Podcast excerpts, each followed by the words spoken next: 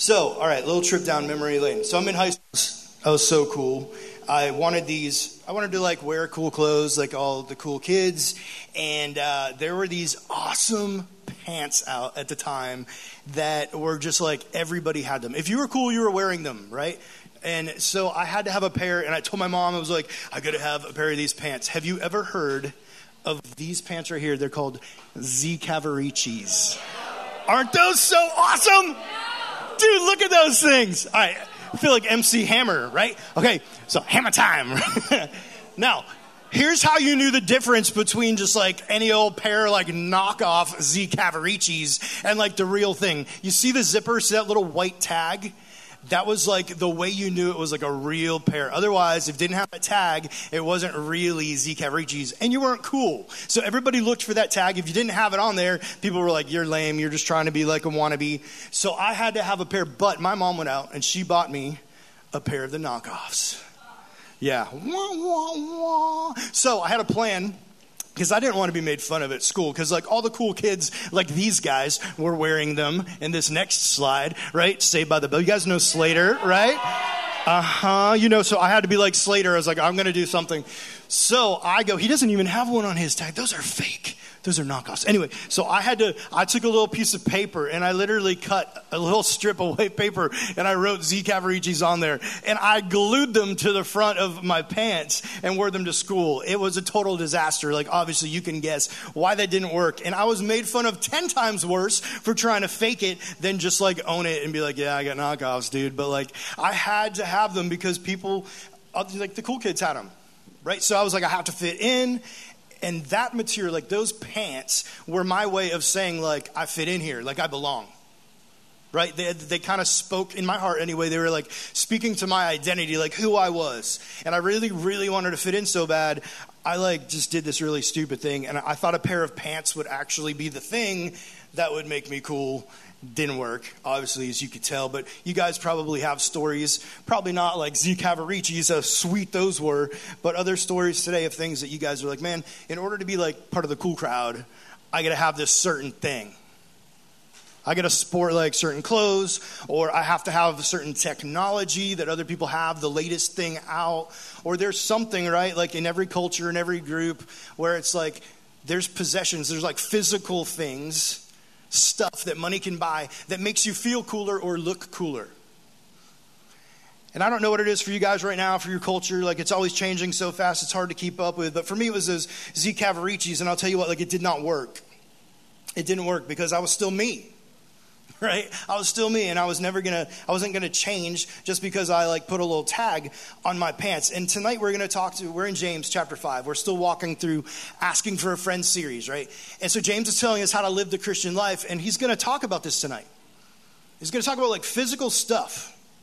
He's going to talk about money. He's going to talk about these things that we try to like take and use them and be like, man, I'm a certain thing because of what I have or I'm a certain person because of what I own. And he's like, I'm not sure that's actually how Christ has laid this thing out. So if you'll read with me real quick James 5, we're going to read verses 1 to 6. It says, Come now, you rich, weep and howl for the miseries that are coming upon you. Your riches have rotted, and your garments are moth eaten. Your gold and silver has corroded, and their corrosion will be evidenced against you, and will eat your flesh like fire. Okay. You have laid up treasure in the last days. Behold, the wages of the laborers who mowed your fields, right, which you kept back by fraud, are crying out against you. And the cries of the harvesters have reached the ears of the Lord of hosts. You've lived on the earth in luxury and in self indulgence. You've fattened your hearts in a day of slaughter. You've condemned and murdered the righteous person. He does not resist you. Now, hold on a second, because like he starts off by saying, Come now, you rich. So it sounds like anybody who has money immediately is just a bad person. That's not what James is saying. Just because someone is wealthy or blessed financially, it does not qualify them for this person that James is talking about here. As a matter of fact, when he talks about the rich, he's talking about people who look at money and being rich as like the end game. It's like their greatest goal. It defines who they are. And their hearts are like, this is me. I feel like I'm defined by my stuff. Because I got the biggest house on the block. My parents drive the nicest car, drop me off at school in like a Porsche. Like I, I own like the, the best technology. I dress in the finest clothes. That's who I am. Like I find my identity in that. And so people like that is who James is talking to, not just the fact that you're blessed, but that you think you're better than everyone else because you're blessed. Like you're finding who you are in that thing. We just talked about last week, or the week before, because we had a hurricane, right? The week before that, we talked about how people thought like they could judge other people like I know the law better than other people. I know I'm a righteous person, so I can walk around and put my finger in people's faces and be like, "Hey, you're definitely unrighteous or you're evil." And God's like, "Hey, that's not for you to judge." But in our righteousness, like in our works, sometimes we find our identity in that and we think we're better than others. And so now he's looking at basically the same thing, but saying some people do it with money. Some people think because you have money, because of your like station in life, that you're so much better than everyone else. Some of you think because you don't have money enough that you would like, right, that you're not as good as other people. You sit there and look at the people who do have money and you're jealous and you covet, and in your heart, you're like, man, I wish I were like them. I'm not as good as them because they have all these things and I don't. Like, it works both ways. And so when he says rich, he means people that are looking at things and finding their identity in it. And he says this to them. This is like really, really crazy warning. He says, Weep and howl for the miseries that are coming upon you. He's like, dude, bad stuff is about to happen if you continue finding your identity in stuff. Literally, weep and howl. Like, what does that even sound like if we started to weep and howl right now in the room? Like this, it'd be like an insane asylum. It'd be crazy in here. And that's what he's saying to do, like grieve and mourn. Be heartbroken. It's a picture of a funeral. Imagine losing someone that you love greatly and standing by their casket in a funeral. Imagine the feelings you would feel in your heart. Imagine what people in that room would be feeling, how they would cry and grieve and mourn. That's the instruction here. Grieve what's happening in your own heart because it's rotting. Like there's death in you and it should shake you up. You shouldn't be okay with it. If you're a Christian and you're trying to walk the Christian walk like Jesus, there should be grieving and repentance and mourning in your heart over being this way. Because your identity is not found in your stuff or how much money you have. It doesn't make you less valuable or more valuable than anyone else. We know where our identity is found, where our value is, and it's in Jesus Christ. And the person who would tell you it's not is lying. And so James warns us with this. He's like, weep and howl, like your heart should be broken over this. Don't you realize that your life is just this like fragile breath? It's like walking outside on a cool morning and you see that little puff of air come out when you breathe, and just as fast as it comes out, it disappears. Like that's us.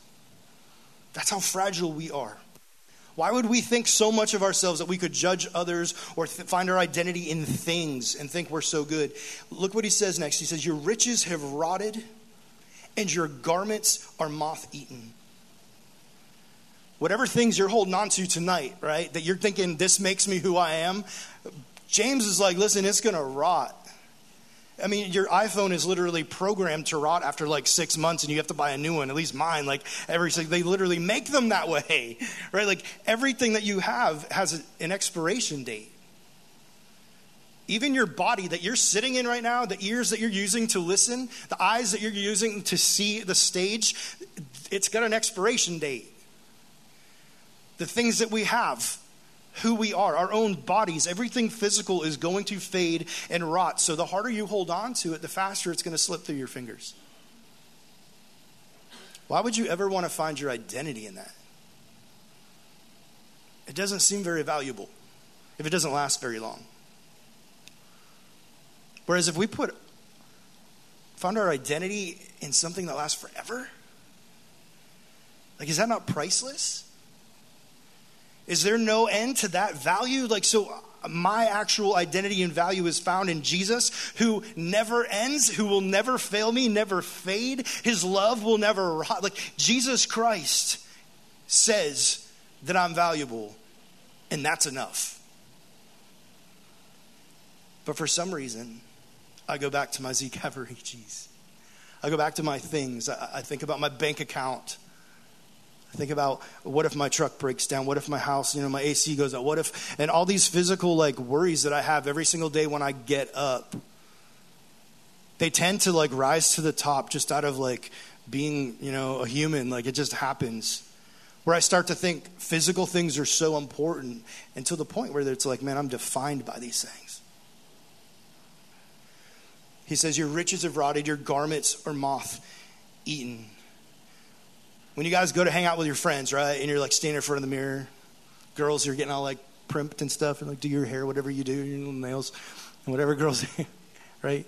And you're looking in the mirror and you're seeing like your clothes and your style, and you're like, what's going through your heart? Not your head, but your heart. As you look in that mirror, what are you seeing? What are you trying to become? Who are you trying to be? When you get up to get ready to go to school and you're about to see people, they're about to see you. What are you thinking? Like, what's your saying? What's the most important thing to you in that moment? Right? Impressing people by what you have, by the way you look, by your physical like appearance. Has that risen to the top? Look what he says next. He says, Your gold and silver have corroded, and their corrosion, listen to this part, will be evidence against you and will eat your flesh like fire. Like, James, chill out, bro. Like, that seems so intense. But he's referring to your eternal soul. What do you value? Do you value physical things that have an expiration date, or do you value an eternity with your Creator? Do you love Jesus? Have you given him your heart? Have you trusted in him and placed your faith in Jesus? Because if your faith is in stuff, it's not going to end well for you because your stuff can't save you. You're not going to take it to heaven with you. And if you worship stuff instead of Jesus, you're not going to heaven.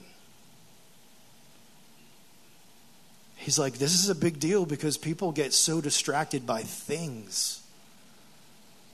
Even churches get distracted by things.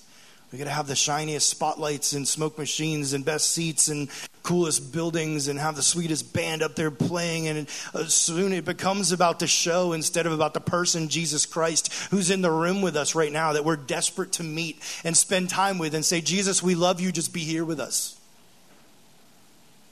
Jesus, change my life tonight. Jesus, break my heart. If there's sin in there, just convict me. Don't let me leave here the same tonight.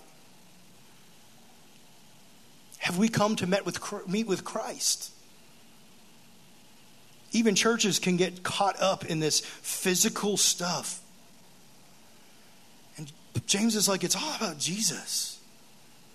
Stop making it about other things. Stop looking to stuff to satisfy your heart because it will never do it. It can't do it. And then he says, you have laid up treasure in the last days.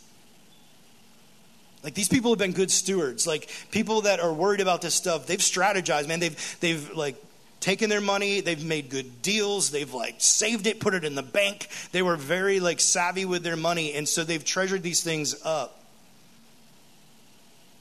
But it doesn't it doesn't satisfy them still in the end. And I'm not saying be stupid with your money. I'm not saying just go spend money like crazy.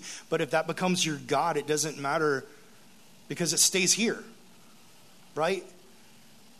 Don't believe me? Like ask yourself, what thing, what thing is it that that if it got taken away from you, you would just go into panic mode. Like you'd freak out, like, I have to have that thing. For some of you guys, I know it's your cell phone. Like, just, I know. You don't even have to tell me. Your phone goes away, and you're like, ah. Why? Because, like, on trips and stuff, I'm like, all right, everybody put your phone over here. And then there's, like, mass, like, panic and chaos, and people are running around. I got to go home. Like, I know it's your phone. What is it? For others, like, what could it be? What is that thing? That physical thing that, like, man, if I didn't have that, maybe for some of you guys, it's like, Maybe it's some of you guys who are working, it's your job because like your job's your lifeline. It's how you do fun stuff, it's how you go out. Adults, like oh, for a lot of us, it's our job, right? Like that's how I pay my bills. It's how we support our families. It's how we eat. That's how we drive around. That's how we do stuff. Our job is so important. Or maybe it's your car. Maybe it's your parents' job for some of you, and you freak out about that the most because, like, maybe they're in between jobs, and it's like, man, maybe it's your house. But whatever the thing is that would put you in panic mode, I'm not saying that we don't need stuff. Jesus knows we need stuff every day, but he also says he'll provide for us. Right? And so instead of looking at our stuff and saying, like, man, I trust this thing, this thing, if I didn't have it, my life just couldn't go on. What we're doing is saying, Jesus, I need this thing more than I need you. Nobody's saying that thing's bad. What we're saying is when you put that thing up so high, you're telling Jesus, I trust this thing more than I trust you. If I don't have my job, I can't go on, so forget you, Jesus. like, and he's like, wait a minute. I can feed the birds. They don't have jobs. And I care about you. I've numbered every single hair on your head right? He's like, why would you put more trust in something than in a living, breathing God who has the power to do anything and he loves you enough to die for you? What would Jesus not do for someone that he loves? If he's willing to even give his life, what would he not do for you? But yet we still turn to physical things and tend to trust them more. Who or what are you trusting in? Maybe it's not even like stuff necessarily, but maybe it's people. Maybe it's just other people and relationships that we feel like they complete us or they give us like value. I have to be in this relationship because if I'm not, then I don't feel valuable. I don't feel like I'm respected enough. I don't feel like I am who I'm supposed to be without being connected to another person or in a certain group of people that like validate me. But even that doesn't last. You will be a better husband or wife if Jesus is the thing you lean most on. If you find your value in Jesus, you will be a better father or mother if you find your value in Jesus. You'll be a better friend if you find your value in Jesus.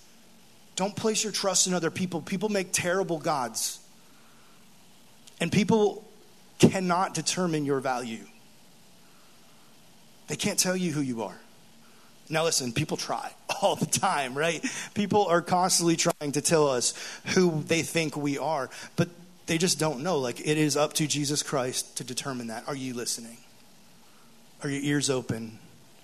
Are you saying, God, tell me who I am? Speak my value to me. Remind me when I wake up in the morning, like that I belong to you that I'm a child of heaven. Remind me so I can act and live today like I really belong to heaven, like I'm really your son or daughter. Instead of listening to what other people want to tell you about who you are, or what they think your value is. There's no strings attached with Jesus. He's given it all for you. Now, just give your all back. Just lay at his feet and say, It's all yours. And so James would tell us hey, instead of storing up treasure that are physical things, store it up in heaven. This like eternal treasure that can never rot or fade or go away. Then he says this Behold, he turns a little bit from these people and he specifically looks at like how they're treating other people now. Because your heart is corrupt because you love stuff, look what it does to you. Look how you treat others. He says this Behold the wages of the laborers who mowed your fields. All right, so there's these people, they work for you in the fields, they're like chopping down bushes and all this stuff, weeds, and you have to pay them a salary. Okay? Let's talk about their salary, he says, which you kept back by fraud. Wait a minute, like this dude's making a ton of money because he owns the fields. These people are working for him and probably don't have like any money. That's why they're working for him out there. That's why they're mowing lawns. And so they're out there doing this thing. And then this guy is so full of himself and he loves money so much, he's going to rip off the poor people that are making him the profit. They're literally the ones that are doing the work to make him profit. And there they are out there working and sweating in the sun. And he rips them off and doesn't even pay them what they're owed. You know why? Because he loves money so much. Because he's so greedy, because his heart has started to already think a certain way. And James is going to tell us how. He says, Those people, right, are crying out against you. It's literal evidence, he says, of what's happening inside your heart. When you start to look at other people as inferior to you because you have more than them, because your family's got it together more than them, because you live in a certain neighborhood, because you get dropped off in a certain car to school or drive a certain car, because you wear certain clothes or do certain, like, all of a sudden I'm looking at other people going, hey, like, you're inferior. you don't match up to me. You don't match up to the things that I have and that I own. And so he's, he's pointing that out as these people are literally getting like cheated by this guy. And he says, They're crying out against you, and the cries of the harvesters have reached the ears of the Lord of hosts. James is warning us again. He's like, Listen, God knows. God's watching what you're doing, and He can see your heart, and He knows, He hears their cries, and He knows how you're viewing them. Now, if you're claiming to walk with Jesus, right, and that's who he's talking to, like, I want to follow Jesus. He's like, you don't do it by loving stuff. Look at how Jesus lived his life. I mean, Jesus was just out there. He didn't like make this huge mansion. He could have lived in a castle, and he didn't.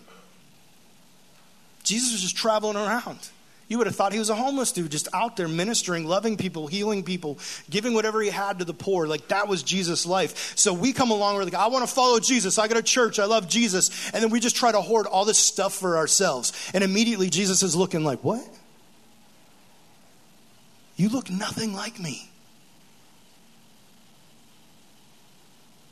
This is going to be a hard reality, but I'm going to say it anyway. We live in a country that loves stuff. It's everywhere. It's everywhere. And we're told that the more stuff we have, the better we are. We live in a culture that is literally being described in this passage. Every time you get on social media or on TV or just walk outside, you are surrounded by a culture that says the more stuff you have, the better you are. And Jesus is looking at our culture going, that's garbage. If you're going to walk with Jesus, you have to be ready to go against our culture. You've got to be ready to stand up and say, I'm not going to look anything like you. You've got to be ready to say, I'm not going to fit in because they're going a certain direction that Jesus is not going, and I am following Jesus. I'm not valuing stuff. Forget this materialism. I want Christ. That's going to take courage. That's going to take you falling at the feet of Jesus saying, Help me do this because I'm not strong enough. Like, I want friends. I want to be in these circles. You need Jesus to say, like, help me, Jesus, like, be more like you and want you more. Then he turns to him and he says, You've lived on the earth in luxury and in self indulgence. You've fattened your hearts in a day of slaughter. Like they're just so guilty. They're guilty of looking around them and seeing poor and still just taking advantage, taking what they think they deserve because they're better than everybody else, remember? So why not take it? Because they deserve it. Have you ever felt that way? That entitlement, like, I deserve this. I deserve it more than they do, you know? And, and, and Jesus is like, what? What are, you, what are you saying? You're so full of yourself, you actually believe that lie?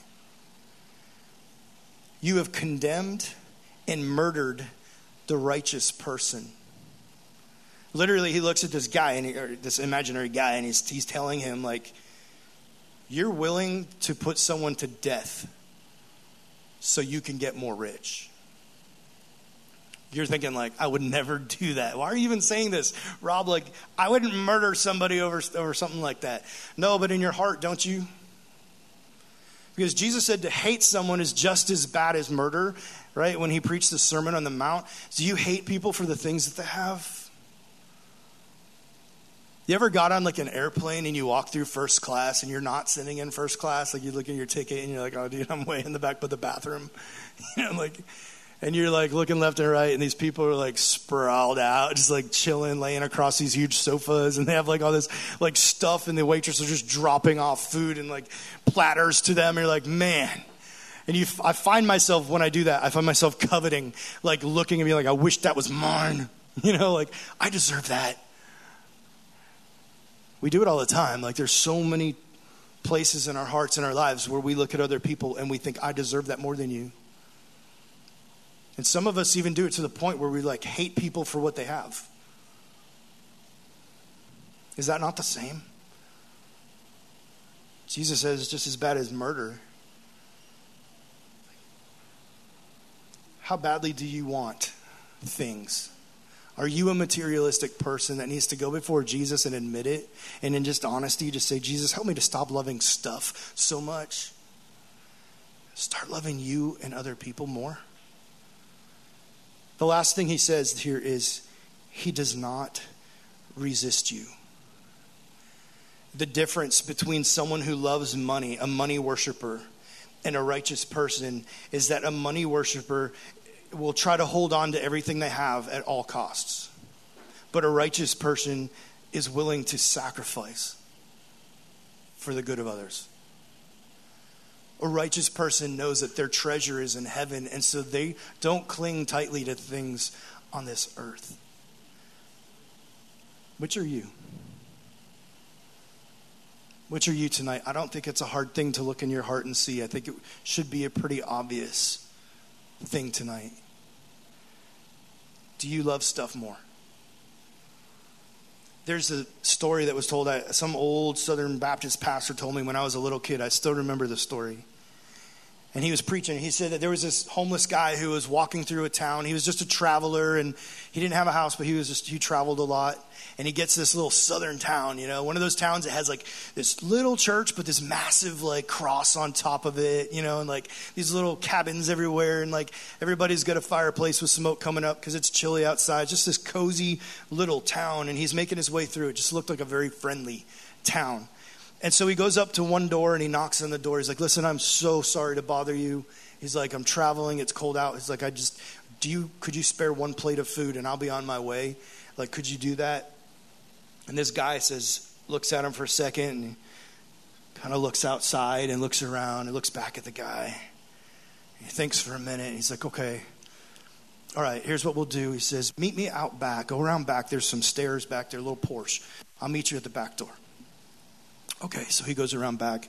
The guy goes back in his house, and a few minutes later, that door creaks open.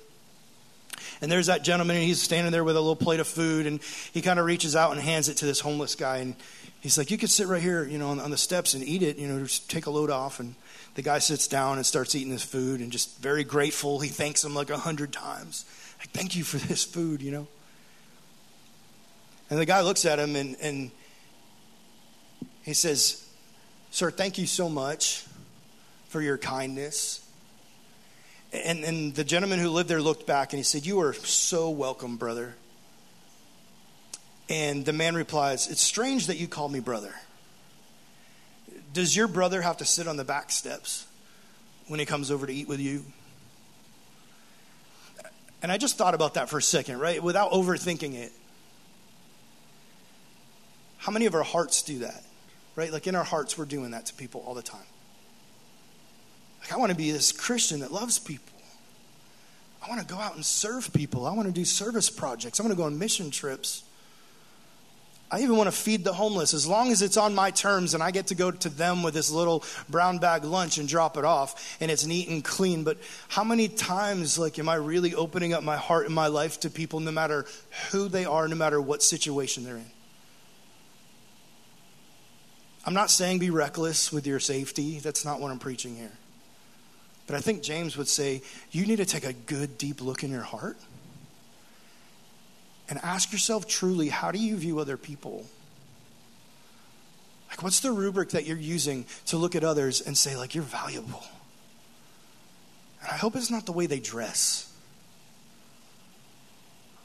I hope it's not their level of like hygiene, you know? I hope it's not these things that are so physical, but instead you're looking into people and you're saying, you know what? Jesus loves you enough to die for you. And that's how much I'm going to love you too. He's spoken your value, and I'm going to believe it. And then there's some of you guys tonight who are on the other side of that. Maybe you need to take a look in your heart and say, like, stop letting people tell you that you're worthless. Stop letting people determine your value. The Son of God Himself said, You are so valuable, I'm going to a cross to die for you. Will you bow your heads with me for a second?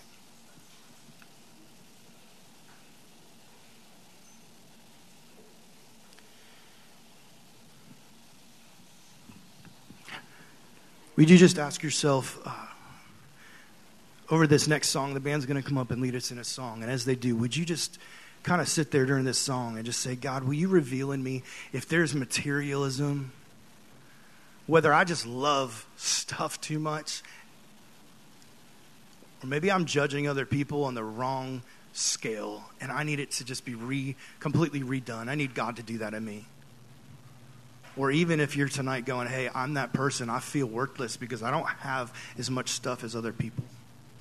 I need God to show me my true worth. Would you just ask Him, reveal which one that is to you tonight? Maybe all three. And ask Him to do a work in your heart.